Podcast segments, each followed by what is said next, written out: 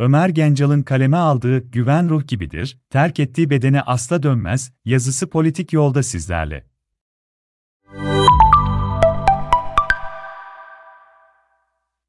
Kararlarına duygularını katmayan var mıdır? Yapılan araştırmalar göstermektedir ki insan hayatını etkileyen kararların %80'den fazlası duygular, %15'i de bu duygusal kararlar sonrası yapılan mantıksal proses ile ortaya çıkıyor.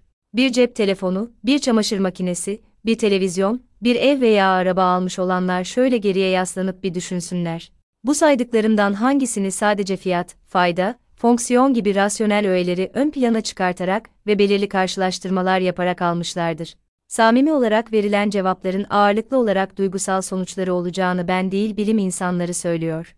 Bir mahalleyi, bir şehri, bir ülkeyi paylaşan vatandaşlar nasıl birlikte yaşıyorlar peki? Onları bir arada tutan şey nedir?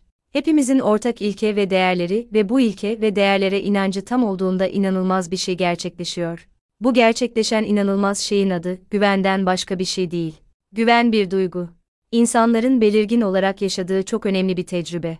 Ocak 2021 yapılan bir araştırma Türkiye'de insanların güven konusunda kamu kurumlarına olan güvenin oldukça farklılıklar gösterdiğini gözler önüne sermektedir. Bu araştırmanın üzerinden geçen bir yılı aşkın sürede farklılıklar göstereceğini de akılda tutmak gerekir.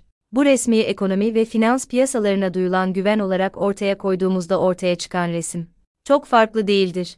Daha spesifik bir göstergeyle bu güveni göstermek gerekirse, yurt içi yerleşiklerin TL olan güveni döviz mevduatlarının toplam mevduata oranı oldukça iyi bir gösterge olacaktır. 2014 senesinin gerisine gittikçe bu oranın Türk lirası lehine %28'lere kadar düştüğü görüldüğü halde son dönemde %70'lere kadar çıktıktan sonra uygulamaya konulan kur korumalı mevduat sayesinde %63'lere düştüğü görülmektedir. Son dönemde ekonomik kurumlarda meydana gelen gelişmeler neticesinde ortaya çıkan negatif makroekonomik görünüm ve bunun sonucu olarak 2018 yılından itibaren hayatımıza yeniden giren kronik ve oynak yüksek enflasyon, güven kaybının bir neticesi olarak görülebilir. Güven kaybına bu noktada başka bir açıdan da bakılması gerekir diye düşünüyorum. Güvenin duygusal bir unsur olması dolayısıyla mevcut durumu sürdüren faktörlerin ne ve neden soruları ile cevaplanması ekonomiye ve finansal göstergelere duyulan güvenin ekonomik aktörler açısından farklılık göstermesi mümkün olabilir. Tablo 2'de reel sektör güvenini pandemi sonrası hızlıca yükselten ve belirli bir düzeyde stabilize eden faktör. Ne sorusuna verilen cevap olabilir. Bunu biraz daha açmak gerekirse, reel kesim kar sahikiyle mevcut faaliyetlerine devam ederek bu kırın çoklanmasında neden sorusunu cevaplamadan, Kısaca bir zorunluluk olarak mevcut konjonktürden yararlanmak için otokratik bir yöntemle karını çoklamak üzere fırsatları değerlendirmek istemektedir. Aynı durumun tüketici açısından bakıldığında ayın durumu yansıtmadığını söylemek gerek tablo 2 gerekse tablo 3'e bakılarak söylenebilir. Tüketici, sisteme ve finansal piyasalara duyduğu güveni, neden sorusunun cevabı ile bütünleştirmektedir. Neden Türk lirası tutmalıyım, neden Türkiye'de yatırım yapmalıyım?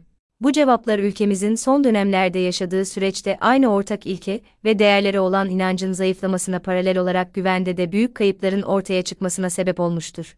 Refah artışının ve kalkınmanın toplumun bütün kesimlerine yayılmaması, gelir dağılımındaki bozukluklar, iktidarın geleceğe dair bir vizyon sunamaması, toplumu polarize ederek derin ayrılıklara yol açması toplumda güveni son yıllarda görülmeyen düşük düzeylere çekmiştir. Sonuç olarak Publius Sirus'un özlü sözü olan bu başlık aslında güven hakkında hemen hemen her şeyi anlatıyor.